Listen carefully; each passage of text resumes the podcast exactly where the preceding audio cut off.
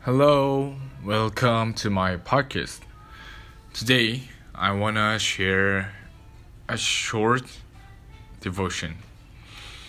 The passage is James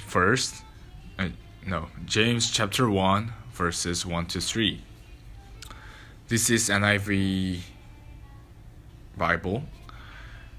James, a servant of God and of the Lord Jesus Christ, to the 12 tribes scattered among the nations, greetings. Consider it pure joy, my brothers and sisters, whenever you face trials of many kinds, because you know that the testing of your faith produces perseverance. Shadows compose half the beauty of the world, and in every human life it is the same. You can never see a great painting without shadows. Malcolm Muggeridge said, "The only ultimate tragedy is to so settle down in this world that you feel at home in it. You can only learn to be patient and to be kind, forgiving and merciful if we endure pain. The best teacher is pain.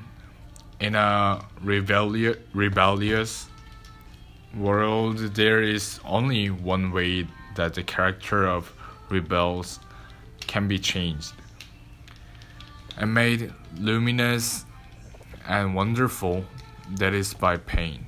Without pain, we would be destroyed and worth nothing. I guess that in our pain, we remember that God is in control. To suffer is terrible, but to have suffered is wonderful." There's proverb. Blessing in disguise. This is the same thing. The fact that Christ could feel forsaken means that we need never feel forsaken. The fact he felt forsaken did not mean he was. You and I often feel forsaken.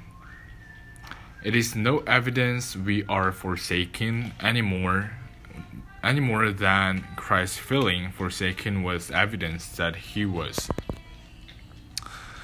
Black Friday became Good Friday, and this is the greatest parable of all, that the things that hurt us most can ultimately help us be the best.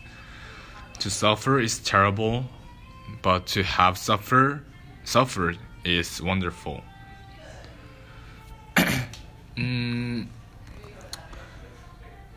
Yes, that's all for today.